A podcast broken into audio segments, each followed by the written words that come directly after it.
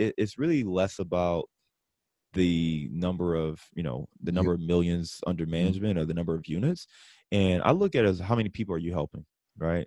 How many people are you helping uh, either earn passive income um, save on their taxes diversify their portfolio get into different markets um, educate on real estate as an investment vehicle? So i really look at it less on the assets under management and more about the number of people we can impact because i think the business ultimately is a people business.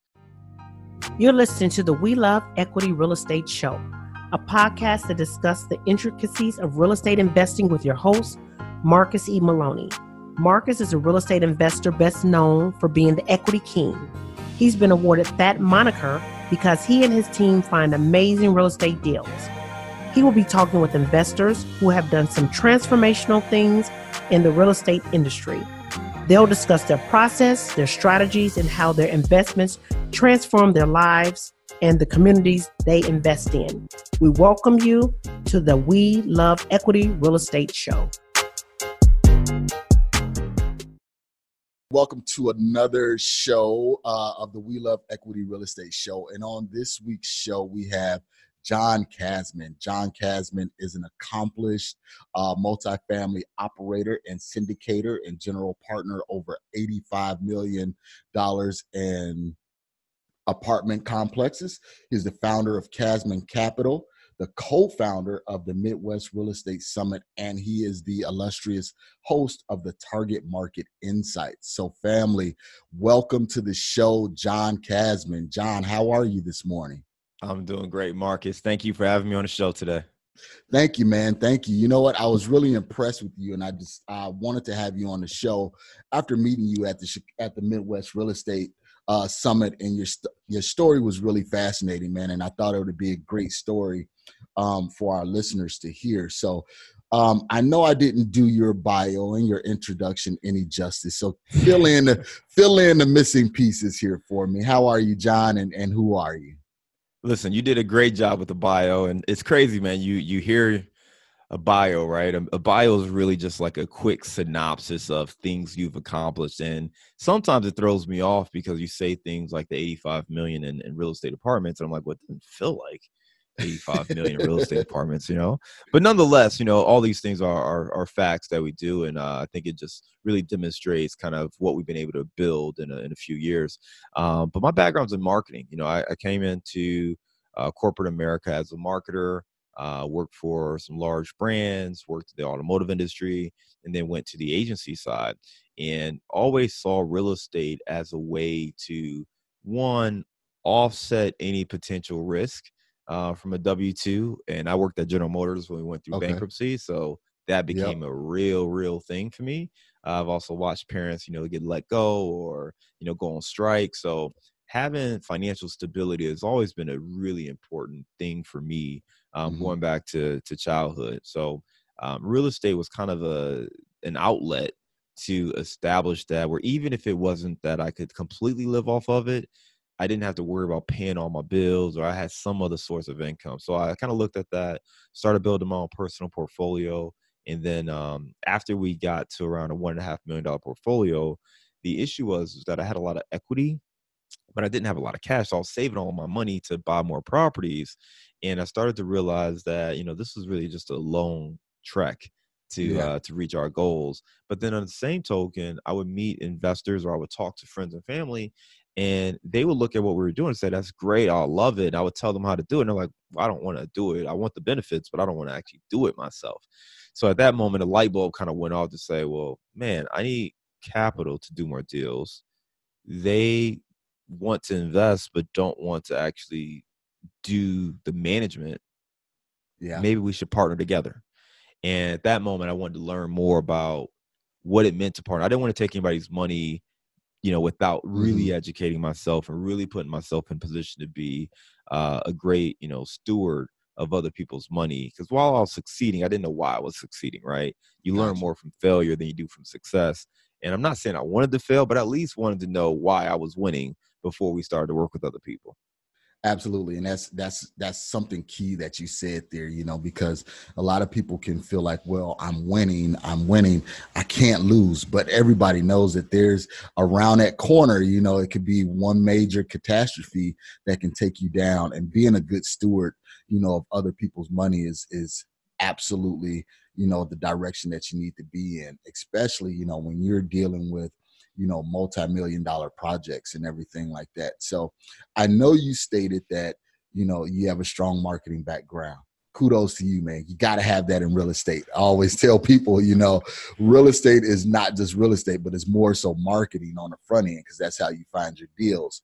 Um so transitioning from marketing and gm and being in you know the fortune 500 company how did you make that transition uh, to real estate so it was slow over time, right? So I went to Chicago and I worked at an agency. So I, I worked there, and uh, on the side, I started building my portfolio. I mean, that's the beauty of real estate, right? You don't have to quit and jump into it day one. You can invest passively. You can build a small rental portfolio. So I started with that house hack. You know, I bought a two-unit building. I lived in one unit and I rented out the other. It was pretty easy to manage since I lived there, mm-hmm. and we created some equity. Um, once we once we kind of created the equity, we refinanced. We actually bought a three unit building, managed that one. We bought an eight unit building using the equity from the first project. Um, and then we got into a couple rehab projects. So we were able to do all this kind of on the side because we were self managing the eight unit building. I did hire a property management company to come on. I wanted to okay. gain that experience and understand what was was it like to actually manage a property manage management company yeah. versus doing it all myself um you know and from there like i said we started to scale but it started off really with just doing it on the side. Um it didn't doesn't take a crazy amount of hours but it does take work. And it also depends on if you have the capital. I mean i was saving six figures to invest in these deals for the most part.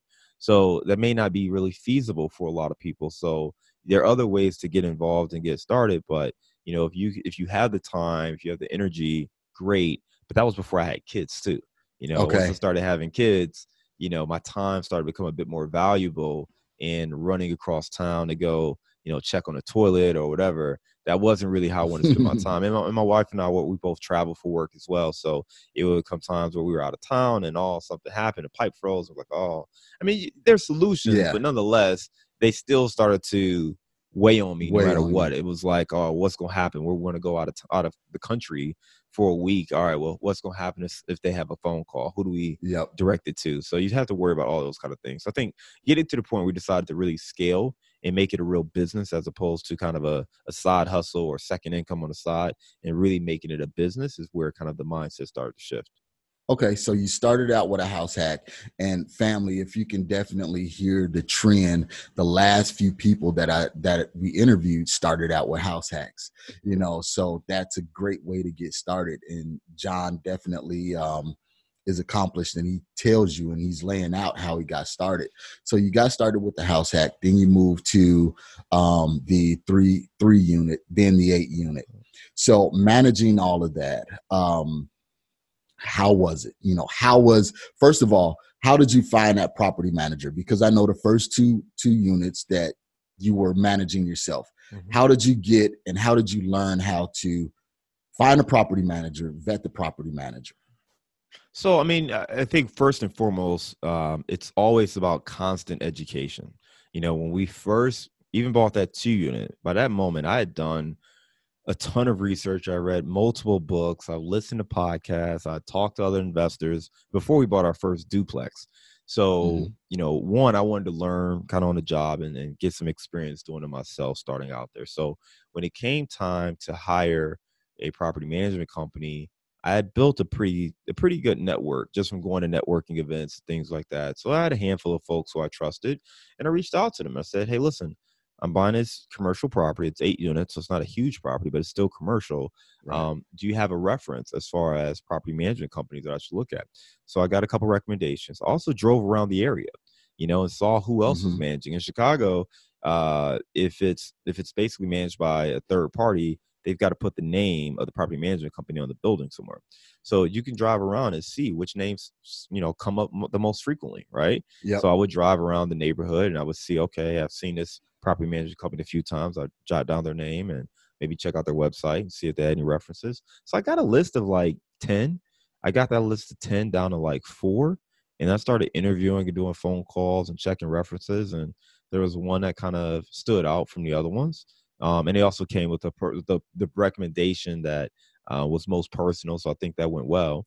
And they actually weren't on my initial list. It was a property management company who said, "Hey, I don't do that area, um, but I'll refer someone who who does that we know, like, and trust too." So I thought for for a recommendation coming from someone in the industry, absolutely, that that carried a lot of weight because it's like it's one thing for an investor, someone else to say, "Oh, you know, hey, these guys are pretty good." It's another thing for someone in that same industry to say, "Hey, these guys are pretty good."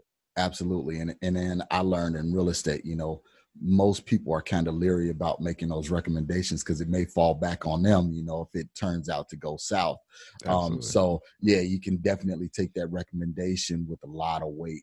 So how did you transition? Uh, kind of going backwards. I'm sorry. How did you yeah. transition from that first house hack to the second unit? Because I know you said you're working a full time job, you're house hacking you and your wife.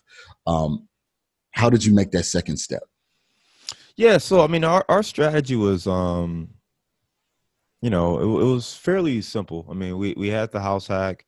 Uh, we were, you know, I think we are paying a couple hundred bucks of the mortgage, so we are able to save most of our our income. We are uh, pregnant with our first child. We wanted to get okay. another investment property, mainly to offset the new expenses we knew we were going to incur. Um, yeah, so, babies babies are not cheap. They're not cheap, man. not not cheap in Chicago with childcare and everything else. So yeah. Uh, so basically, what we what we did was we were looking for properties that didn't need as much work, right? We didn't want to go into a deep rehab or anything like that. We wanted something that was stable, pretty much turnkey, but still had some upside. And the way I saw the upside was in the community. So I was looking at different neighborhoods, and that's my thing. It's always been neighborhoods. That's why you know I launched the podcast Target Market Insights. Part of it is because I'm so big on that. You talk about, you know, locations, number one rule yeah. of real estate, right? So for me, it was like you get the location right, you can miss on other aspects and still be good. So Absolutely. I'm always about getting the location right because that really doesn't require anything else. So um, for me, I spent a lot of time trying to find that next location, and we ended up f- figuring out we wanted to invest in Avondale. Uh, Avondale's neighborhood in Chicago that is has grown pretty well. Mm-hmm. So we bought something there. I thought the neighborhood would would continue to improve and will continue to uplift rents and ultimately increase the value of the property. But then also, I looked at the current in place rents and I thought they were like $100 below where they should be without any work being done. So I thought that was another upside because the units were bigger than a lot of the comps and they were getting less in rent. So I felt that there was some upside value potential without having to do anything. So we thought it was a perfect investment for us. Okay, perfect, perfect. So, guys, just so you'll know, and so you hear you know location is the number one aspect in real estate but john was able to find you know a small equity position within that property without him even doing anything you know to increase that property. So guys definitely take you know take good notes on that. So now you're you're transitioning to that eight unit. You got the property manager you know in place. Uh, so did the property manager vet the tenants? Was it occupied already? Kind of what was the uh, stability track on that on that unit. Yeah, so that one was occupied. Um, the owner had kind of called out a couple of the challenging tenants, so we kind of knew what we were getting into a little bit there. Um, it was more challenging than I anticipated, and uh, you know, I think one of the big things that I learned from from that property was you can hire really good property managers, but they may not be really good for that property type. You understand what I'm ah, saying? So the property manager I hired, they were really good at B class properties you know, really good at, you know, some of the the higher end neighborhoods or or even just, you know, solid neighborhoods. Mm-hmm. But, you know, I had a mix of section eight and a mix of market rent tenants. Um, not not bad or anything like that necessarily. They just required a little bit more hand holding than the other properties I had. And I think mo- the most of the properties that uh, this property management company had managed uh, before. So in doing all of that, there were things that they just missed that I would have expected them to catch or be able to to navigate and help out with. So I mean that was really our lesson was hey, when you hire someone, you really need to make sure you're pairing the experience with the asset type with um, you know the asset you're buying because just getting somebody who's got great recommendations and you know they've got great experience but if they haven't done specifically the type of property that you're buying um, you know, they may have more challenges than what you could expect. Okay, perfect, perfect. So now I know when me and you had a conversation, you were talking about you know this failed flip. So in the midst of oh, all of this, yeah, in the midst of all of this, because you know everybody, you know, see see the glitz and the glamour of you know fixing, flipping, and everything like yeah. that, and it's not for everybody you know and there's a lot of challenges that come with that so kind of let's walk through that that flip that you were talking about that was a little bit challenging for you yeah i mean i think before we jump into the flip you know one thing is is understanding who you are as an investor you know i think the psyche of yourself you know and who you are as an investor is an important part of making the decisions of what types of investments you want to get into you know i came from corporate america we talked about that right so mm-hmm. i came from corporate america i'm really good at project management, um, overseeing business decisions, overseeing large sums of capital, you know, investing in specific types of things. Uh, I'm not the I'm not the the whip cracker. You know, I'm gotcha. not the guy who you know is on the job site all day long, making sure guys are really taking only 30 minutes of their lunch break. And they, you know, that's not mm-hmm. who I mm-hmm. am. You know, uh, I work with professional environments. When I say something, people do it. And if they don't do it, there's repercussions. And when you get into flipping, it's a little bit different because you have a you have a time clock and you need somebody who is watching the crew and make sure that one doing what they're supposed to do and everything is moving and progressing accordingly.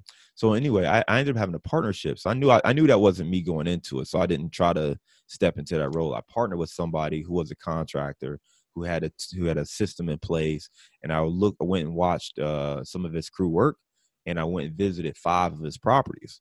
So okay. I saw various stages of renovations from two that were finished, one that was basically on the market, um, you know, a couple that, you know, had been one that had been drywalled, one that just had the studs up and electric and plumbing work going in, um, and one that was, you know, basically uh, just demo.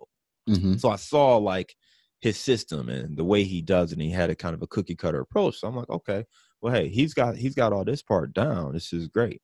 Um, the numbers they weren't what I was, you know, trained to see, but you know, I was trained by books and podcasts, and he was actually doing it. So doing I kind of, yeah, I kind of stepped back and said, well, you know, I'm gonna defer to the guy who's got the real world experience. And I would say for your listeners, it's probably a bit of a, a mistake, definitely a mistake. I would say is never disregard your own intelligence on a subject. Um, while someone might have more experience, you need to use that as an opportunity to ask questions. Yeah. If you know something or you learn something, even if I read reading it or talking to other people, use that as an opportunity to ask them why they do something a certain way. And just hear what they say back to you. If they have something that makes a ton of sense, then okay. Mm-hmm, mm-hmm. But if what they're saying doesn't sound don't like it up. really, it don't add up, or there's something missing, you know, that's the time when you weigh them red flags, you know? Yeah, yeah. And in short, you know, he was uh the way he had it structured, the margins were super slim. They were super slim. And because he was doing so many, uh, I think the assumption that was made by a lot of partners was that, hey, we are uh, buying in bulk. You know, we're buying materials yep. in bulk. We're doing things in bulk. So you can't really look at it as the cost for one project because we're doing five at a time. So there's there's a cost for five at a time, and there's a cost for for one.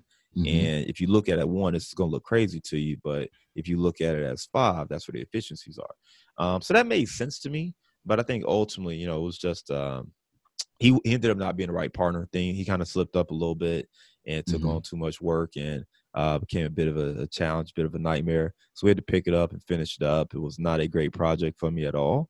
Um, and the okay. biggest thing I learned too is, you know, why we love multifamily because, you know, when you get into rehabs or single family rehabs in particular, you're not making any money while this project is going on. You know, you only make money the day you sell. So that's that's it. That's it. So you're always racing against the clock to sell. With multifamily, even if you're doing a reposition or value add play, you're getting money day one from the existing tenants. And the way we do our model, we're buying properties that are 85 to 95% occupied. So we're getting good cash mm-hmm. flow day one out of these properties while we're implementing our value add strategy. So I don't have to worry about those kind of issues sinking the deal. You know, we don't have to worry about uh, a contract just completely blown. There's still other issues that you come up with, right? But the other piece to it is now you're dealing with more professional folks because you're dealing with one contractor who is living off of these five deals. Well, you know, who knows? He might either feel good and he's made his money, so now he's happy and he's slowing mm-hmm. down on the work, or yep. maybe he took on too much and he's not properly capitalized. But you're really putting a whole lot of business acumen into a guy who really doesn't never went to business school doesn't really understand mm-hmm. you know the financial side of things he's a contractor so i think that's the other thing when you deal with apartments you're dealing with professional companies who have lines of credit who have money in the bank who have employees who care about the reputation who only work on commercial assets. So you're just dealing with a much higher caliber of individuals versus you know the one contractor who you hoping could get the job done on time and on budget which never seems to happen. Yeah absolutely. And and that's one of the things that i tell the listeners is you know one of the worst numbers is in business is the number of one you know because if everything is is solely the responsibility of one person when that one person steps away or you have a falling out with that one person now the whole project you know is deemed you know almost useless. You like you had to do you had to pick it up and run with it. Um so that failure actually you know lends you to saying hey you know what? I need to focus on multifamily. That's the area and that's the reason why i got into real estate versus trying to you know do a one-off here and there and I, I find a lot of people getting started that's one of the things that they do they say okay well i want to be a multifamily investor but i'm gonna start with wholesale and then I'm gonna go to fix and yeah. flips and then I'm gonna go to you know residential rentals then finally get to multifamily. Can you expound a little bit on that, John? Yeah, I mean part of that is the gurus, right? I mean that's what the gurus teach. They teach you, hey, if you ain't got no money, start out with wholesaling. Go do that until you can make enough money to fix and flip. Once you can fix and flip, then you can buy a rental, and you just keep doing that until you can get into multifamily. And yeah. that's the guru's pitch to you. Like you don't need money to start. We'll teach you everything. Yeah. It's like it's one, even if it does work, it's so slow. And I think it's disrespectful to wholesaler. Wholesaling is a very difficult thing because being a wholesaler, you have to understand construction to to a basic amount to understand at least how a rehabber is looking at it. So if you tell me, hey, property, you know, is available for seventy thousand, you put forty thousand into it and it'll be worth 180 you need to already know is that 30 or 40,000 accurate? What is that based off of? Absolutely. Where you getting your numbers from and where you pull his ARV from? So you have to understand a lot to to be able to put that together. You know, so I just think that um you should focus on ways to get directly where you want to go. And in this instance, I would say if you're interested in multifamily, house hacking is an easy way to get into it. Another easy way is joint venture with somebody. If you have capital, if you're a busy professional, become a limited partner on a deal or JV on a deal. But get in that way, gain some experience, gain expertise while you're really getting the benefits of it. Hire a coach or mentor. Um, help somebody out. You know, try to join a team where you can provide value to them. There has to be something that you do really well. We talked about marketing. Can you help them find a deal? Can you help them with some of their marketing communications? Can you help with uh, some of their investor relations. Um, you know, there's got to be. Can you help underwrite? Right. Uh, can you help with you know accounting? I don't know, mm-hmm. but figure out what value you can add, and then see how do you get involved to get that real world experience. But I think that's going to be more practical than trying to go out and flip houses or wholesale. If you, especially if you're not passionate about it, and if you yeah. don't have a desire to really be doing that. I mean, it's one thing if you if that's what you got to do, that's what you got to do. I don't mean it like that, mm-hmm. but if you have other options to to get on the pathway, I would say explore the right avenues to to get there from from A to B as opposed to going to all the you know all the way around it to a yep. whole bunch of different tactics um, just to get there. I mean, again, that was from a personal standpoint. If I could go back, I would have solely focused on trying to educate myself and get really good at working with other people to bring capital to my deal versus trying to flip. Pro- like I lost more money and time trying to flip property to make money for my deals than if I would have just either waited by myself or started just talking to more investors. Gotcha, gotcha. So, and you, and you spoke of you know focusing on raising capital. How did you get into you know transitioning into the syndications and and the larger multifamily deals? Kind of help us understand how did you go from point A to point B? You know, um, I don't want to say pretty quickly, but you know, in an aggressive timeline? Uh, I think the biggest thing for me was I made a. I recognized that I want. I needed to start raising capital for our deals, and the reason I say needed is because um, we were investing a lot of money, a lot of our own money into the deal, and we weren't. We we couldn't stay liquid. You know, if we had the Mhm. money, we would buy a property, and then I had to wait until I had more money. Uh, so I, we weren't looking at opportunities. We weren't, you know, building the portfolio in a way we really wanted to build it um, and there were people I felt like we could help if we if we knew what to to do in that space. So the big thing for me was I hired a coach, um, and I wasn't I wasn't hell bent on hiring a coach. It wasn't that I was running around saying I need a coach, Mhm. but I started to want to connect with people, and I, I met a guy for coffee, and he had raised capital for one of his deals, and that's part of what I wanted to talk to him about. And he mentioned that he was taking on clients, and you know, for me, it was like, well, listen, I'm sure I could blow this money on something else. I mean, hell, Yeah. I ended up blowing on these damn uh, flip projects, Flips. right? I'd rather invest it in some education where at a minimum I'm gonna walk away with some knowledge that I wouldn't have had otherwise, right? From someone Mhm. who's actually done it. Um, so that's what I did. And and what ended up happening was I watched this person continue to grow and, and build their portfolio. So as I was implementing some of the stuff that I learned, I continued to watch this person blossom like, okay, wait a minute. This because I just wanted to raise a little bit for my next deal. I wasn't trying Uh-huh. to syndicate. I just wanted to buy another eight unit or a 12 unit or a 20 unit and have partners bring the money. I wasn't trying to be a syndicator. But I watched this person take a portfolio from seven million to like 20 million to like 50 million to like 100 million to and I was like, wait, what? what? How are you doing this? Yeah. what? So at that moment, I had to kind of look at my own goals and say, okay, how do I adjust? And it's not even that. It was just, I think the other piece was like trying to get started. I was trying to do it kind of by myself still. I Mhm. just wanted people to help me financially, but I was going to manage the deal. And I stepped back and say, well, look, I've now have these investors who are waiting for my next deal. I'm having a hard time finding this next deal. Um, I know other folks who are looking for deals, and I had a friend in particular, and I just talked to him and said, listen, if you find something that makes sense for you, I'd love to partner and maybe bring my investors and help with marketing, investor relations, and things like that. Um, and that's what ended up happening. They found a deal, it's a pretty large deal, 192 units, and um, that's kind of how we we got started. You know, with Mhm. some real traction was we ended up coming in and being a general partner on that deal, and that really kind of now put us in this space where we're dealing with large scale apartment buildings. So that's kind of where we've been since. Okay, so um, I know a lot of people coming from the corporate world. You understand, you know, mentorship and coaching. You know, a lot of people that get into real estate investing, they have that limited mindset. You know, I'm not going to pay a coach twenty thousand dollars or twenty five thousand dollars to learn to get that education. Um, what really pushed you over the hump to say, you know, this is really something that I need to do in order to push me forward? Uh, there were a couple things, right? So one was, um, you know, it wasn't. I didn't pay twenty thousand dollars. So let's start with that. So Okay. that was the first thing. I didn't pay that. So it was much easier for me to say, hey, for what I'm gonna get, the investment amount, I think it makes sense. I'm gonna tell you what. I know people pay fifty times what I paid, so I'm happy with my investment. It's good. Okay. Um, okay. Perfect. With that, with that said, um, I think it was ultimately recognizing the benefit, and that's something where I've grown dramatically as well because I'm someone eh, I'm someone who can figure it out.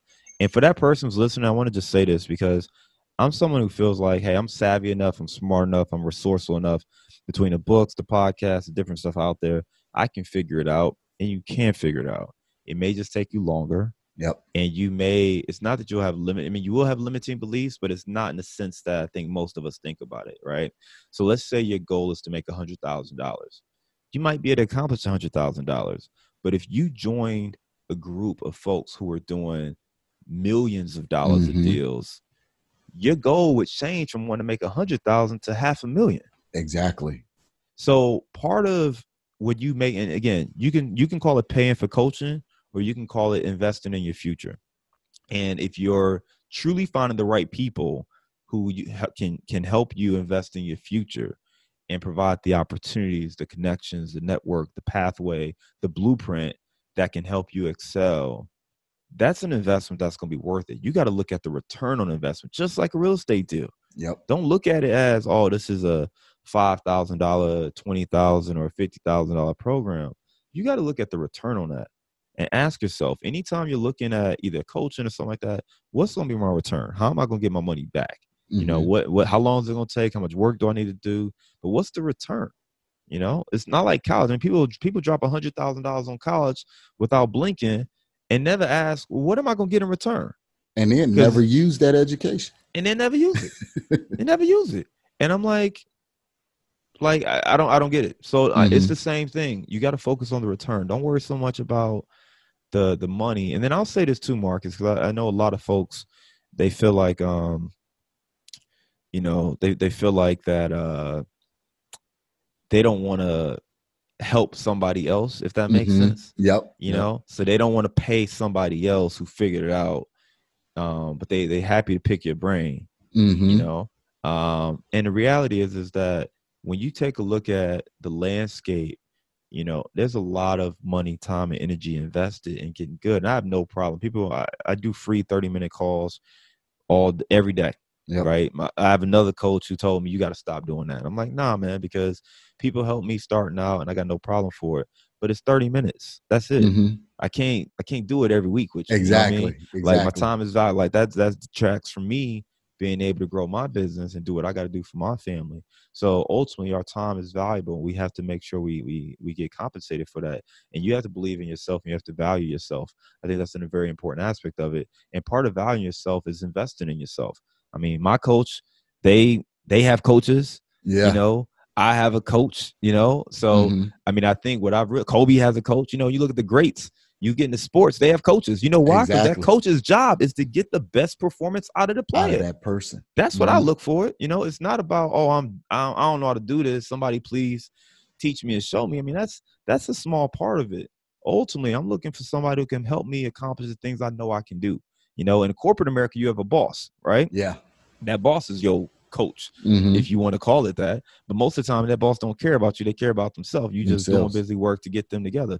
Um, but in the real world, you know, if you could find someone who can be a great coach or mentor, whether it's paid or unpaid, really doesn't matter as much. I think the the difference is just in the value exchange. You know, if you don't if you don't have a lot of value you can give um, to that individual, then you're probably gonna have to pay a little bit more Mhm. um, or if that person and, and value meaning based on where that person is you know you come into somebody who is worth 50 million dollars and saying hey you know i can um i can help you with underwriting they're like dude i will pay somebody to do that professionally that. for me like i'm not gonna have you do this for free so i mean the value's got to be in line with um with what the opportunity is if service, that makes yeah. sense Yeah. Absolutely, absolutely.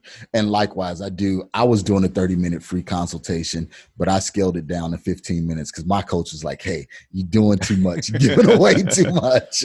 Yeah. Um, but I understand, you know, the value of really helping people get started and get started in the right way. So, um, John, now you're doing syndication, you're doing these deals. I know you're you're out in Cincinnati now, correct? Mm-hmm. that's right Okay. So, what took you from Chicago to Cincinnati? Was it a deal? Was it just work transition? Kind of what happened?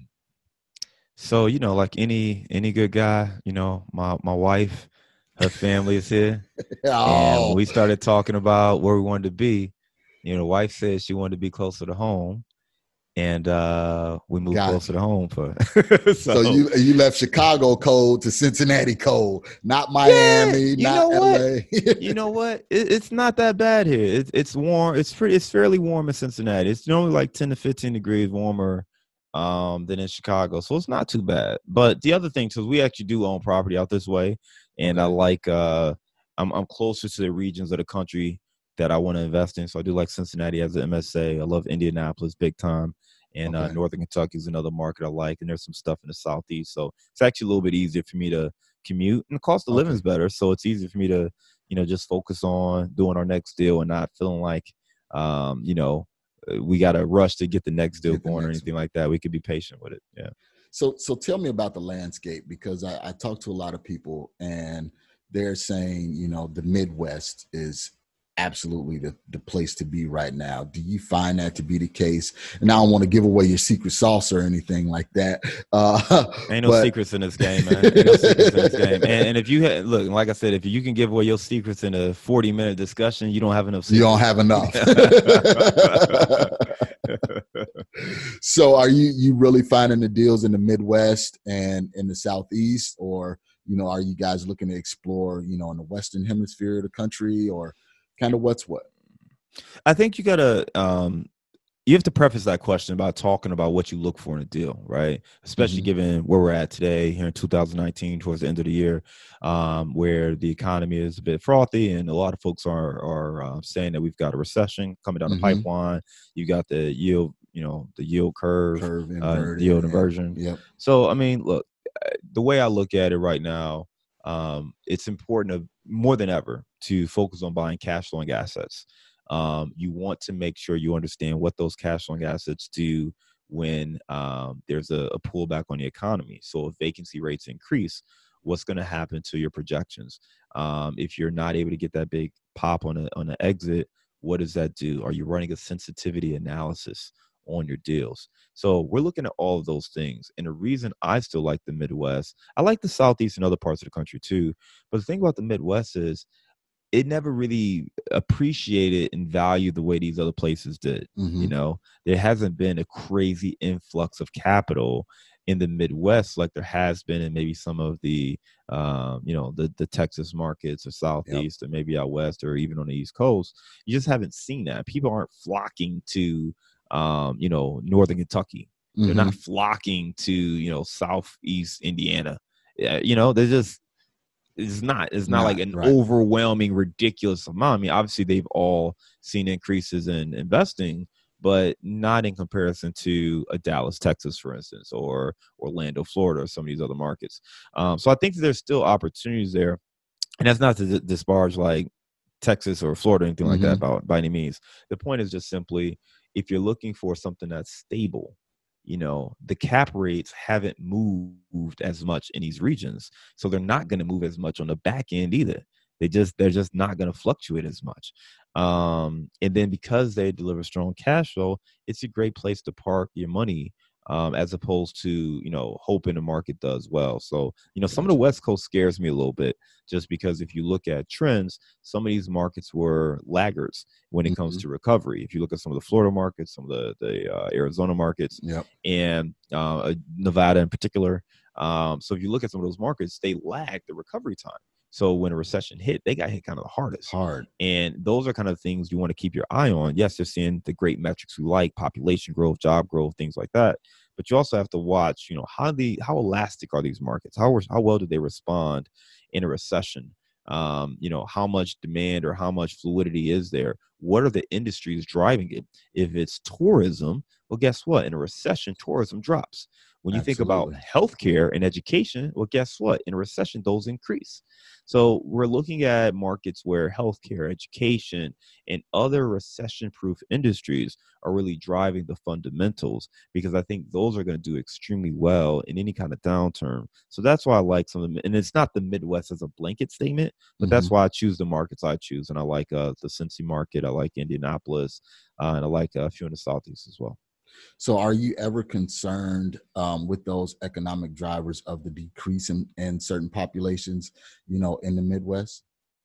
Yeah, we we focus on population first and foremost still. So that's why again I I love Chicago. It's a great place to to visit, to live. Um, but from an investing standpoint, my one caveat is always you have to pay attention to the numbers. You know, people are leaving the state of Illinois and leaving the city of Chicago. So you need to monitor that and understand how that may impact your rents. At the end of the day, the only thing we're really trying to measure is rental demand. That's it. Mm-hmm. Current rental demand and future rental future. demand. And there are a lot of factors that that that play into it. Um, but that's what we're really trying to figure out is hey, is there gonna be more rental demand for my property? Not not in general. I don't care if a million people move to the city if there's going to be a million and ten new apartments, right? Gotcha. A million and ten new apartments are going to drop my rents, so that doesn't mm-hmm. help me. You know, uh, I had a guy I was talking to um, he invests primarily on the south side of Chicago. He's like, listen, I love it because demand's increasing because of blight.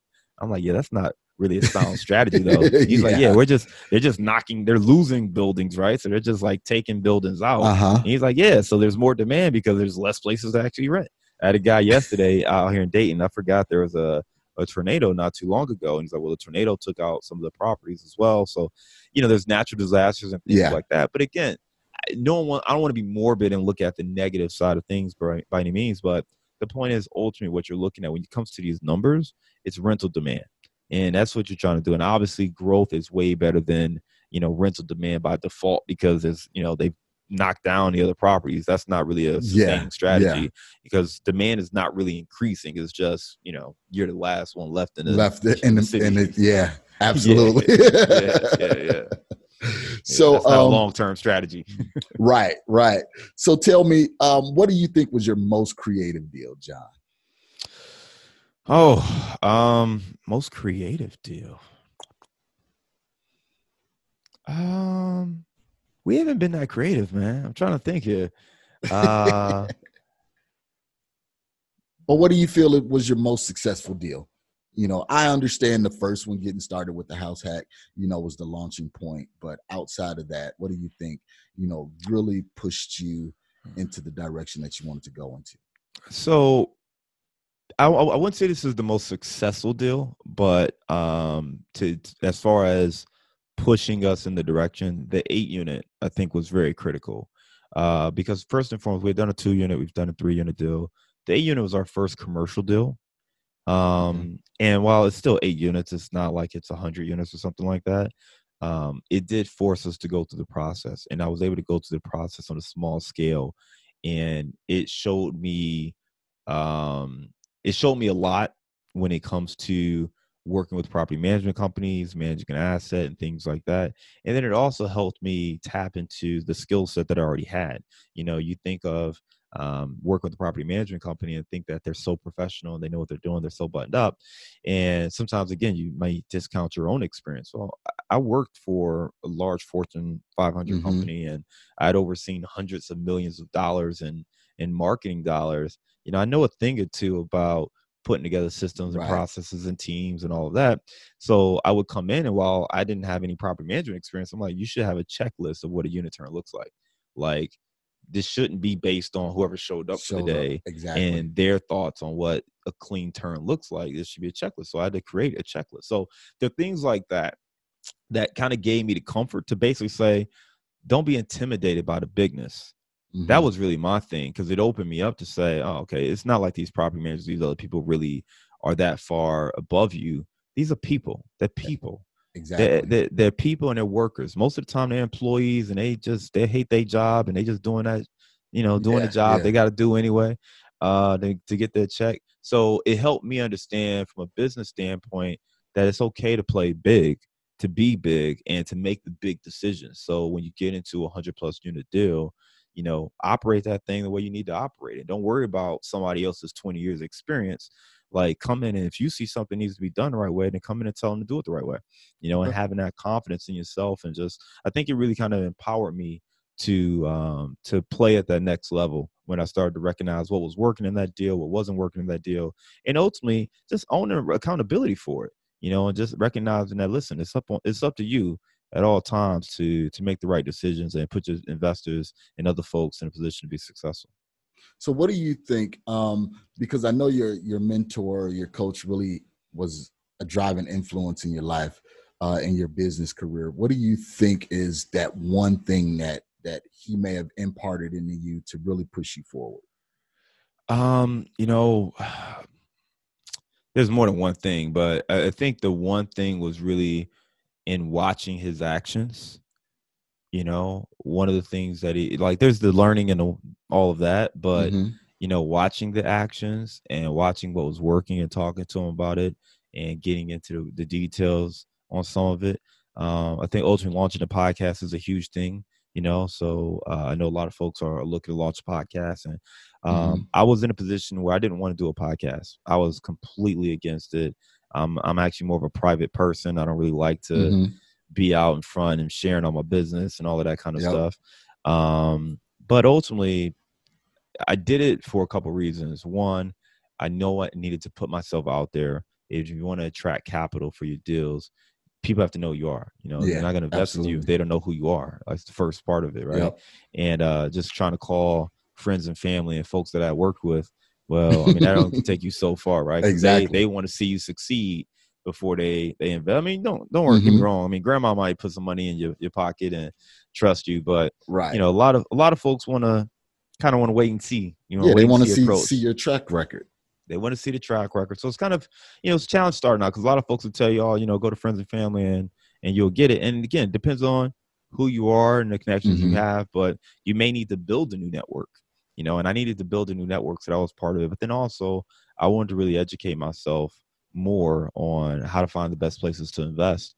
So that really became the platform that allowed me to do it. And I think that really opened up the the doors, opened up my eyes um, to how to grow as an individual, how to put yourself out there, and ultimately how to drive success and, and build a build a business. Okay. So John, 85 million, man, in assets that that you're managing and operating. Man, what's next? I mean, where can you go from here? Um, yeah, so there's a lot next. Uh, I think the first thing is, you know, the first thing is um, continue down that path and that trajectory, right? So I mean, there's uh, there are a couple deals that I'm, I'm looking at now. Um, we want to be pretty uh, thorough in our due diligence, but if the deals work, we'd love to bring them into the portfolio. Um, we're looking to grow and continue to help more people. Um, you know, I think sometimes investors get caught up on assets under management. Um, For Mhm. starters, we're general partners, so we actually have other operators who lead a lot of the day to day. So we're actually we have some deals we lead, other deals where they kind of take the lead, and we're more um, general partners helping behind the scenes type stuff. So we want to do more deals where we're kind of the lead operator, but then also it, it's really less about the number of you know the number of millions under management or the number of units and i look at it as how many people are you helping right how many Yep. people are you helping uh, either earn passive income um, save on their taxes diversify their portfolio get into different markets um, educate on real estate as an investment vehicle so i really look at it less on the assets under management and more about the number of people we can impact because i think the business ultimately is a people business and if i focus on helping people um, you know i'm, I'm obviously going to benefit from that but it's got to start Mhm. with me being able to provide real value for the folks And that's that's good, and that that's actually a good segue into my next question. And we're almost wrapping up here, but how do you feel um, your investing is impacting the community where you operate in? Yeah, man. I think it's a couple things. So first and foremost, you know, we're trying to impact these communities by um, improving the quality of life, improving the neighbors, improving the the housing units, um, and then I think the other part is like trying to create opportunities for other folks to learn more about it. You know, I, I- try to share as much as we do. Uh, between the podcast, we have our, our monthly meetup as well, and the annual conference you mentioned. Mhm. Um, I have a sample deal right now. So if anybody goes to our website, casmoncapital.com slash sample deal, you can actually see what a sample deal package would look like. So if you're trying to put together your own deal or you want to learn more about syndication, you can actually download this and get a sense of you know what what would need to be included or if you're a passive investor and you want to take a look at what an, what a deal would look like with before you actually get on the phone with somebody who's like how much money you got uh, you Mhm. know that's another great way to start to educate yourself before um before jumping too deep into it so just sharing information you know i, I try to just share it both with the online community the podcast community as well as you know the physical uh, community with the investments we're making Great, great, great. And I'm sure, you know, turning some of those assets around, you know, from lower class assets to higher class assets definitely helps the community. So um, always want to make sure there's an impact. So John, kind of wrapping up here, man, we're going to go into our tie it all together section, our hot seat questions, man. So real quickly, let's let's start running here. So starting over, what do you think you would do different? never do flips always do multifamily and partner with others Okay. What do you think is the greatest commodity outside of capital? deals Okay. All right. And um, what is one thing you could do to be more productive? time block Gotcha. Gotcha. Hey, have you ever used Pomodoros? i haven't man, it's it's it's basically time blocking. Um, When you get a chance, just kind of look it up, man. I use it and and it transitioned my whole day, honestly. Okay. What's it called again? uh, Pomodoros, P O R M O D O R S, something like that. Okay. And then, what drives you? What's your what's your ambition? What drives your ambition? Uh, legacy, man. Just generational impact and legacy. Okay, all right. And what's the latest business book you've read? Ooh, um, what am I listening to right now? I'm listening to the one thing. So I do Gotcha. I do a little combination of audible and physical books, but right now I'm listening to the one thing.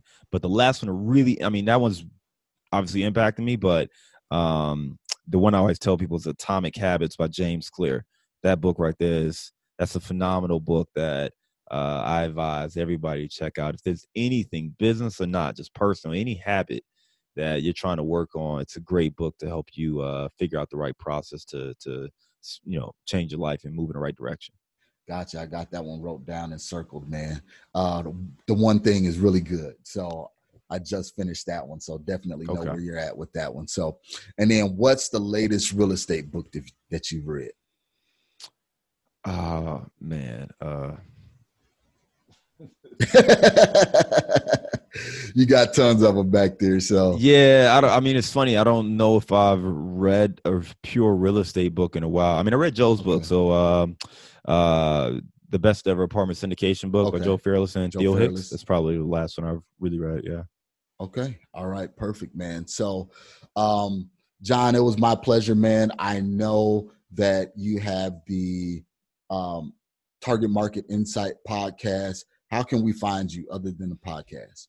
Yeah, check out the podcast. You know, if you, it's a great way to get more information, stay in touch with us, and all that. Uh, you can go to our website, casmoncapital.com, and then um, you can reach me via email as well. Um, I'm at john at casmoncapital.com. Okay. And guys, I'll have all of that information in the show notes below. All of that information will be there. Uh, actually, go and check out that sample deal packet. I, I downloaded it last week and was kind of going over it because I'm making my transition from smaller, you know, multifamily units to get into some larger projects, man. So it was a good way, you know, for me to do some education and do some research. So, John, man, there's nothing else. I want to appreciate you being here and speaking to the to our family, you know, the We Love Equity Real Estate Show family. And it was my pleasure. And thank you so much for sharing. Thank you, my brother. Thank you for having me on. Thank you for listening to today's show. I picked up some great actionable items, and I'm sure you did as well. If so, let me know. You can always reach me via social media at facebook.com slash MRCS Maloney, Twitter at MRCS Maloney, and of course, IG at MRCS Maloney. You can also always reach me via email at mmaloney at equityri.com. Make sure you reach out to our guest as well. You can always find their contact information in the show notes below. If you have not subscribed already, what are you waiting for? Join the family. And while you're at it, leave us a five star review. This is how we tell if we're providing you with what you need for your journey. If there's someone you would like for me to interview, or if there's a subject matter you would like for me to cover, please let me know. Finally, if you're looking for additional information about real estate investing, go to equityrealestateblog.com. Also, youtube.com slash Marcus Maloney. Until next time, family, always enjoy the journey.